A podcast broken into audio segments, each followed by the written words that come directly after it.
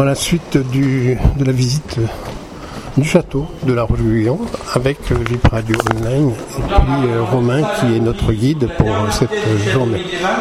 Tout un décor en style bouquin, et donc là on va faire bien des P C dans une union médiévale, c'est-à-dire qu'au Moyen-Âge le bâtiment s'arrêtait ici, qu'ils ont percé au dix-huitième et qu'ils ont créé la grande, la grande pièce qui est juste à côté.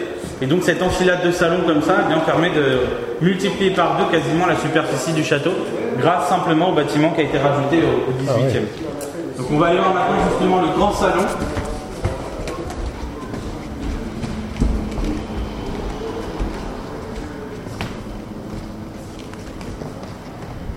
Donc voici le grand salon. Donc c'est vraiment la pièce maîtresse du château dix-huitième avec euh, un trompe-l'œil d'un atrium, donc d'une villa romaine au plafond, euh, des grandes frises, des grandes colonnes, et puis surtout ces quatre tapisseries monumentales qui ont été donc réalisées en mille sept cent soixante-deux par la manufacture royale des Gobelins et qui sont dans leur état d'origine. Donc si vous venez au château de la Roche-Guyon, vous pouvez repérer eh bien, tout simplement le personnage en rouge qui est le roi. Et donc toutes ces couleurs sont celles d'origine du dix-huitième, ça n'a jamais été restauré. Ces tapisseries ont elles aussi été vendues aux enchères en dix-neuf cent quatre-vingt-sept et en dix-neuf cent quatre-vingt-neuf, en l'occurrence pour elles lors de la vente de dix-neuf cent quatre-vingt-neuf. Oui. Et à l'époque, c'est un certain Karl Lagerfeld qui va les racheter et qui va les exposer chez lui. Donc ces tapisseries ne sont revenues qu'en deux mille trois seulement au château de la Roche-Guyon pour retrouver leur emplacement d'origine. Ah oui. Et donc euh, voilà, remettre un petit peu cette histoire ici. Euh, on a donc également dans cette pièce une histoire un peu plus étonnante. Je vous le disais tout à l'heure, le château de la Roche-Guyon, le village vont être les plus occupés de toute la France et même de quasiment de toute l'Europe. Et donc c'est dans cette salle qu'Erwin Rommel va installer son bureau et son, son état-major. Et donc, euh, alors pas la commandantour du coup, mais son état-major du commandement du groupe d'armées B. Et donc c'est dans cette salle qu'il prenait les décisions et qu'il ordonnait donc pour euh, pas loin de cinq cent mille hommes. Donc c'est euh, une pièce majeure de l'histoire de la Seconde Guerre mondiale. Tout ça s'est joué ici, dans cette salle. Et donc forcément, quand on y vient, on n'a pas forcément de traces d'éléments visibles. Mais euh, voilà, c'est ici que tout ça a lieu. Donc c'est ce que je vous disais, il y a une visite spécifique sur cette thématique-là, avec des photos d'époque qui vous replacent dans le contexte de cette période un peu particulière. Donc là, l'idée à l'époque au dix-huitième, c'est de reconstituer une villa romaine, donc avec plein d'éléments d'évocation de la vie, de la vie antique. Et puis l'objectif, eh bien, c'est ça, c'est de se ramener à l'Antiquité, ce qu'on appelle l'époque classique. Et donc c'est très courant, on passe d'un château finalement du Moyen-Âge du treizième à une villa romaine, c'est assez surprenant. Et dans les pièces suivantes, on va même voyager jusqu'en Chine. Donc là, à travers deux cabinets chinois. Donc là, c'est encore plus, encore plus surprenant.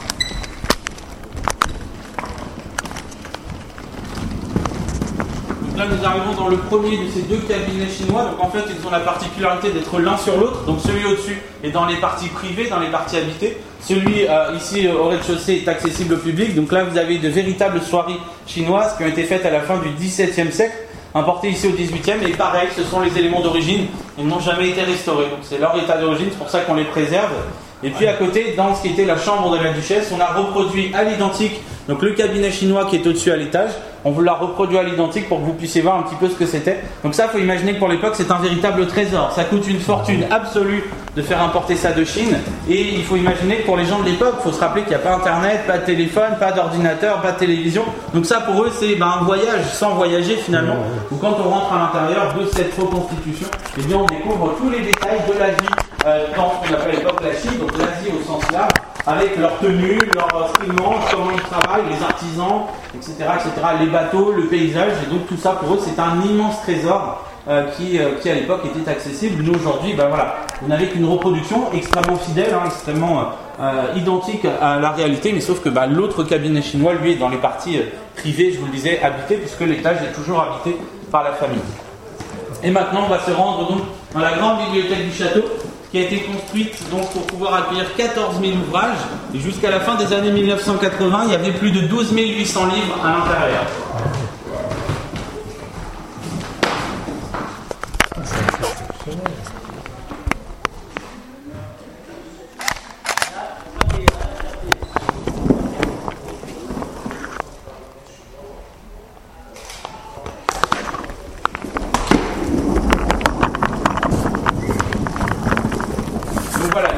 Une bibliothèque à deux étages, je vous le disais, pas loin de treize mille ouvrages quasiment au moment où tous les livres ont été vendus. Donc aujourd'hui, beaucoup de faux livres, mais cette année, on a la chance d'avoir récupéré de nombreux ouvrages de nos collections originelles. Donc au centre de la pièce, vous avez ce grand livre qui est arrivé euh, à début mai, donc c'est tout récent. Et au fond, là-bas, d'autres livres de nos collections. Donc on a un inventaire complet qui date du dix-huitième siècle et on est capable pour chacun de ces livres de savoir où ils se trouvaient, puisque vous remarquez que sur les murs, eh bien, il y a soit des lettres à l'étage, soit des chiffres au rez-de-chaussée, et avec un code très simple, par exemple sept quatre, eh bien, le premier chiffre ça donne la colonne où le livre était rangé, le deuxième chiffre ça donne la ligne. Donc on est capable pour chacun de nos treize mille ouvrages qui étaient ici, douze mille huit cents, eh bien, de les replacer exactement au bon endroit. Sur les parties basses, vous pouvez repérer double zéro et zéro. Euh, et puis pour les livres les plus lourds, et puis il y avait des grandes tables ici euh, au milieu de la pièce pour pouvoir tout simplement eh bien, euh, euh, y mettre les livres les plus lourds, comme les atlas ou euh, ce livre très grand qui est ici, qui vient d'arriver euh, il y a quelques semaines au château. On en récupère au fur et à mesure. Donc sous vos pieds, vous avez également théâtre du dix-huitième siècle. Ce théâtre, malheureusement, n'est pas encore ouvert au public. Il faut qu'on le restaure, qu'on le sécurise. Mais c'est le projet pour les années à venir. Grâce à la mission patrimoine, on a pu enfin recevoir eh bien, des, des, des mécénats et des, des dons pour pouvoir le restaurer. Jusqu'à maintenant, bah, il était absolument inaccessible au public euh, et, et aux visiteurs. Et on espère pouvoir l'ouvrir à nouveau, oui. comme, comme à l'époque. Il faut des présentations. Même. Exactement. Euh, même ça. Simplement pour le visiter. L'idée, c'est que bah, des théâtres du dix-huitième privés, ça se compte sur les doigts des deux mains, hein. Il y en a moins d'une dizaine en France, c'est extrêmement rare. Et donc, bah, c'est pour ça que nous, on souhaite absolument, là aussi, le, le faire découvrir, parce que c'est un trésor absolument incroyable. Et donc, dans la pièce, toujours, la question que les visiteurs posent, c'est bah, comment on fait pour monter là-haut, parce qu'il n'y a pas d'échelle. Bah, en fait, c'est parce qu'on doit sortir de la pièce, il y a un escalier qui permet d'accéder à la porte qui est en haut à l'étage. Et donc, en fait, on met en haut les livres qu'on consulte le moins souvent, et on met en bas les livres qu'on consulte plus régulièrement. C'est pas sur échelle. Et non, il n'y a pas d'échelle du tout, il n'y a jamais eu d'échelle, c'est toujours comme ça, vous allez voir l'escalier en sortant de la pièce, il n'y a jamais eu d'échelle dans cette, dans cette salle, puisqu'en fait il n'y avait pas la place, tout simplement. Toujours une partie de l'exposition Morte et Mortinaire, qui est Maxination, pour reprendre le titre de l'exposition, jusqu'au vingt-sept novembre deux mille vingt-deux, qui se prolonge en même temps que les pièces du château. L'idée, quand vous venez de sortir des salons, c'est de descendre. Vous allez trouver un escalier qui permet de descendre vers le théâtre. Alors, à défaut de pouvoir aller au théâtre au moment où nous parlons en deux mille vingt-deux, eh bien, vous avez au moins accès à une maquette du théâtre pour voir à quoi il ressemblait à l'époque. Et puis, à des photographies avant et après le, tra- le début des travaux de sauvegarde qui ont été menés euh, notamment en deux mille vingt et un. Donc, on, bah, voilà, si vous venez au château, vous allez voir ces grands panneaux euh, qui permettent de voir déjà l'évolution euh, de, ces, de ces premiers travaux et le fait que bah, voilà, le... le Le, le jeu théâtre pardon, ne s'abîme plus, en tout cas ne se détériore plus, et qu'on a le projet justement de, le, de l'ouvrir. Ça c'est grâce notamment eh bien, à la Fondation du patrimoine et à la mission patrimoine euh, portée par Stéphane Berne, qui permet tout simplement eh bien, d'amener de la lumière sur des monuments euh, en difficulté ou des monuments euh, abîmés et qui nécessitent euh, ben, voilà, des travaux pour, euh, pour les faire perdurer dans le temps. C'est une de dotation qui a été... Oui, on a reçu des dotations, c'est ça. Mais le problème, c'est que les fonds reçus, ah bah évidemment, ne couvrent pas l'ensemble des oui, besoins. Oui. Donc euh, l'objectif, c'est d'attirer ensuite d'autres mécènes ou d'autres investisseurs pour pouvoir, euh, pour pouvoir augmenter ce, ce fonds, puisqu'évidemment, ça va coûter assez cher de faire restaurer ce, ce théâtre. Mais voilà, le, le projet est beau et le projet euh, mérite euh, voilà, qu'on, qu'on, qu'on y porte intérêt. D'accord. Effectivement. Donc nous allons traverser maintenant successivement deux euh, grandes cours. Donc la première qu'on appelle la cour aux chiens, directement après le théâtre, donc là où on mettait les chiens. Vous pouvez trouver deux portes euh, qui sont à l'intérieur de cette cour pour y mettre les chiens qu'on doit isoler. Et puis de l'autre côté, son équivalent, la cour aux cerfs, là où on mettait les animaux qu'on avait chassés, étant donné que la chasse évidemment est une activité euh, importante pour la noblesse, que ce soit au Moyen-Âge ou jusqu'au dix-huitième siècle. Et donc euh, voilà, c'est, euh, c'est une part importante du château et ça se matérialise par ces deux grandes cours.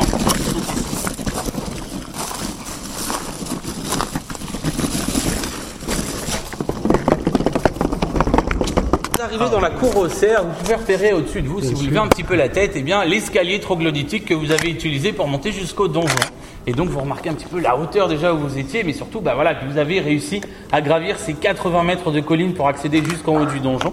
Donc l'objectif maintenant, eh bien, c'est qu'on rentre à nouveau dans ces grottes. Donc ces grottes ont été creusées pour les parties les plus anciennes il y a mille ans. Et évidemment, les Allemands, quand ils ont pris le château à partir du dix mars mille neuf cent quarante-quatre, au départ, ils ne prennent pas le château pour ces grottes, mais ils vont se dire bah, « c'est plutôt intéressant ». Et donc, ils vont transformer des grottes du Moyen-Âge, ils vont transformer ça en casemates, c'est-à-dire en lieu de stockage des munitions. Mais dans ces casemates, ils vont réserver une petite partie qui sera entièrement close. Et dans cette partie, seulement quinze soldats sur les mille cinq cents avaient le droit d'y rentrer. Parce que cette partie dans laquelle vous allez trouver un mur blindé, eh bien, ça servait pour y mettre les machines à coder et à décoder. Donc autant le reste des casemates avec les munitions était évidemment ouvert à tous les soldats, puisque bah, voilà, il fallait des bras pour porter les centaines, oui. les milliers de caisses de munitions. Mais il y a une toute petite partie plus discrète où là seulement quinze soldats avaient le droit d'entrer. C'est ce qu'on va aller découvrir maintenant en descendant dans les grottes, sachant que dans ces grottes il fait treize degrés.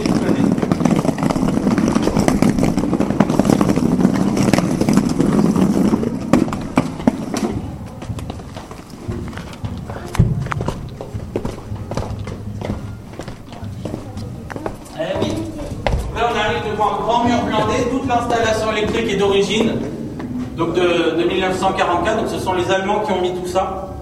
Et donc là, on va traverser justement ces, euh, ces casemates. Donc on arrive devant un grand mur blindé qui fait plus d'un mètre d'épaisseur. Et puis de l'autre côté, on va trouver donc, ces fameux espaces.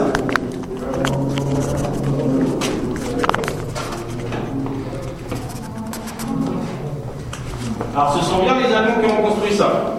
Et à décoder euh, pour tout simplement bien pouvoir euh, réaliser les messages. Ça veut dire que c'est ici aussi qu'est arrivé le premier message annonçant le débarquement en Normandie, puisque l'état-major de Rommel, qui est installé ici, contrôle trois mille cinq cents kilomètres de côte, de la frontière espagnole à la frontière des Pays-Bas avec le Danemark. Et donc on a cinq cent mille hommes répartis quasiment tous les kilomètres dans des bunkers. Et donc c'est ici, dans cet état-major qui doit empêcher le débarquement, qu'est arrivé dans la nuit du six juin mille neuf cent quarante-quatre à trois heures du matin le message annonçant le débarquement. Donc vous êtes au cœur de l'histoire de la Seconde Guerre mondiale quand vous êtes dans ces grottes. Et donc on va aller voir maintenant le pendant de, ces, de cette partie-là, qui est donc le lieu de stockage des munitions. Donc des grottes là aussi creusées il y a mille ans, mais qui vont, euh, qui vont être agrandies par les Allemands. Vous pouvez voir au-dessus ici une coupole d'origine de l'armée allemande, ouais. Il y en a plusieurs qui datent de mille neuf cent quarante-quatre.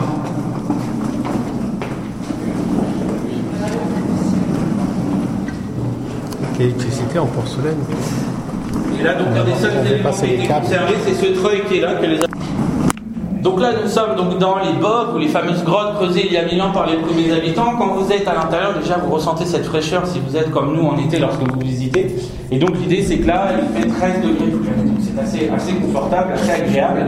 Euh, l'idée, c'est que vous avez donc aussi toutes les marques d'outils, puisqu'il faut imaginer qu'il n'y avait pas de grotte naturelle avant. Donc, tout ça entièrement a été creusé à la main avec des outils, évidemment, par les premiers habitants. Ils vont au départ sortir une dizaine de grottes de cet endroit. Et puis, au fur et à mesure, le nombre de gens a augmenté. On estime quasiment cent vingt personnes environ. Et bien, on va passer de, trente, de dix pardon, à une trentaine de grottes. Et donc, quand vous êtes à l'intérieur de ces grottes, et bien, vous allez traverser des tunnels aussi parfois, comme celui que l'on a devant nous à l'instant, et qui va permettre à l'époque eh bien, de relier les différentes grottes utilisées par chacune des familles. Nous, on est dans une grotte ici qui a des grands trous à l'intérieur des murs, des grands trous carrés ou rectangulaires. C'est parce qu'on y mettait des morceaux de bois à l'intérieur, qu'on laissait dépasser, on mettait des planches par-dessus, ça faisait des, des rangements. Donc ça, ça date du dix-huitième siècle, pardon, parce que ces grottes, eh bien, euh, au dix-huitième siècle, vont servir de frigo, voilà, de, de lieu de stockage de la nourriture. Comme il fait très frais, eh bien, ça va être plutôt, euh, plutôt confortable. Et donc, on va nous poursuivre en traversant les grottes et en allant jusqu'à une machine un peu étonnante, mais je vous en reparlerai juste après. Des grottes qui résistent, euh, puisque taillées à la craie, mais avec du silex à l'intérieur, ce qui fait la solidité. Donc voilà, pour achever notre visite, on arrive maintenant devant cette grande machine qui est là, donc qui est installée en mille neuf cent quatre-vingt-dix-sept. Donc cette machine, c'est ce qu'on appelle un Chronoscaph, une machine à voyager dans le temps. Cette machine, au départ, elle n'existe que sur papier, donc dans la bande dessinée, le piège oui. diabolique. Et l'idée, c'est que bah, depuis des générations, les gens nous demandent chaque année où est la machine, où est la machine. Donc on a décidé en mille neuf cent quatre-vingt-dix-sept de la faire construire, de la réaliser ici. Et donc cette machine expose justement le voyage dans le temps, qui est le thème de cette bande dessinée. Et donc ça rejoint évidemment la, la grande exposition qui a lieu cette année au château, donc sur le thème de cette bande dessinée. Donc cette machine, eh bien, elle va rester évidemment, puisqu'elle est déjà là depuis une trentaine d'années, elle va rester au-delà évidemment de l'exposition, elle n'a pas été construite exprès. Et donc elle permet comme ça, eh bien, voilà, une fois qu'on a terminé cette visite de plus de mille ans, de ramener les visiteurs euh, à la bonne époque, au bon endroit. Voilà. Et donc cette machine n'est pas, contrairement à ce que je l'entends souvent aussi parfois avec les visiteurs américains, non, ce n'est pas une chaise électrique, hein, ça reste une machine à voyager dans le temps, mais j'y ai le droit assez souvent. Voilà. Et ça tournait ? Eh bien, on vous remercie, Romain. De mais je vous en prie, avec visite. plaisir. N'hésitez pas à venir nous rejoindre au château de la Rue Guyon. On est dans la montée du château, de, du donjon, mais on en est ravis quand même. C'est vrai que oui, c'est un, en prenant son une merveille temps, sur la scène. C'est ça, en prenant son temps, on y arrive. C'est vrai que on a l'habitude, on monte un petit peu plus vite, mais vous, les visiteurs, en prenant votre ah. temps, vous prendrez évidemment beaucoup de plaisir à admirer la vue. D'ailleurs, que ce soit en été ou même à d'autres périodes de l'année, c'est aussi très joli ah. au, à l'automne ou...